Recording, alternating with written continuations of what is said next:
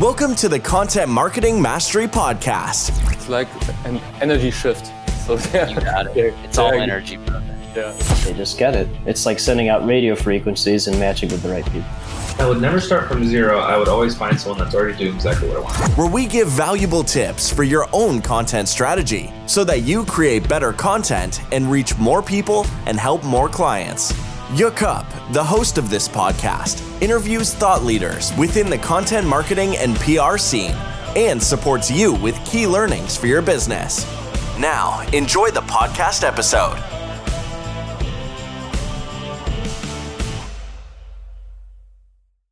And you're also Forbes author, a Forbes contributor. And um, this is also I, I read also many of your articles uh, when when we first chatted uh, before we first chatted. So can you uh, for for anybody who thinks well i can't be a forbes contributor or something like this but can you um, uh, describe how this happened so that you became a forbes contributor? And okay this, this is the first first question.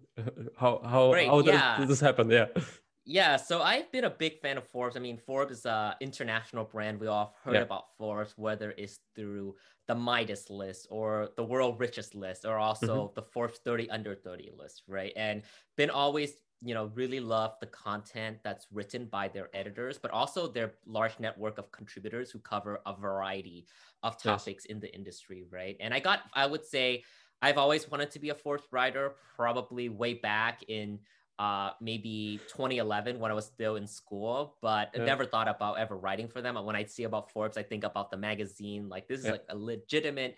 Uh, I can see the paper, I can see the magazine. Like how would I ever write on their website? And I think, but you know, over time, as I write more, as I was more into marketing and doing social media i'm like oh you know what? Like i have a voice. I want to start sharing. Mm-hmm. um, but i never thought about hey i'm going to go share it on forbes.com i start writing where i had access to right? I think that's the mm-hmm. most important step is if you're interested in writing for major publication um, you're going to have to start from somewhere right? You're not going to your day zero isn't going to be writing on forbes.com your day yes. zero might be i'm going to start posting on um, medium.com linkedin publishing or um, Tumblr or maybe mm-hmm. if you're, you know, if you're uh, up with the trends, start TikTok stories, right? Like start where you have access to, build out your fan base, build out your audience, and then start thinking about, okay, so I want to take what is that big next step, right? For me at that point, I was writing on LinkedIn very mm-hmm. uh uh, very often, probably once, twice, or even three times a week.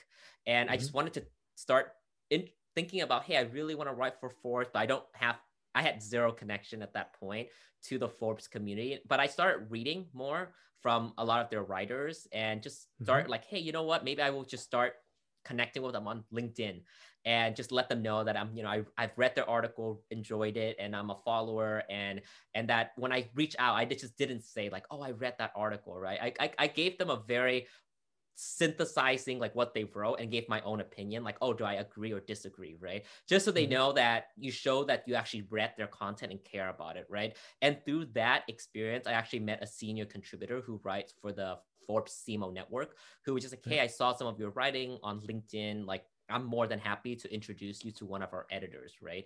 And that's how the conversation started. Mm-hmm. And uh, through that editor, I was able to start writing for Forbes. Um, and then she's still a mentor of mine today. And I would say she's uh, was one of the proponent to like encouraging me to also nominate myself for the Forbes 30 under 30 list for marketing mm-hmm. advertising at that time. So a lot of these connections and relationship are serendipitous. Um, I mentioned to you that um, growing up low income and first generation, I did not have contacts or prior relationships to a lot of these bigger corporation like Apple or Ford. But I think through a lot of tenacity and just being very diligent and consistent in your efforts and um, just to let you know, at that time, I remember maybe reaching out to like maybe 30 or 40 Forbes contributor, and only two of them uh, responded. And those were the two that made me a that kind of gave me the kind of like the thumbs up on becoming a contributor, right? So it doesn't it doesn't have to, you don't have to like hear back from all 40. It just takes one yeah. or two people to like listen to your story. Thanks for listening to Content Marketing Mastery. If you have any questions, just send a voice message through Anchor. And if you liked what you heard, we would love to get a review from you. You can also download a free white paper, five lessons on how to create content and monetize your knowledge on our website, contentmentoring.com. Thanks and best.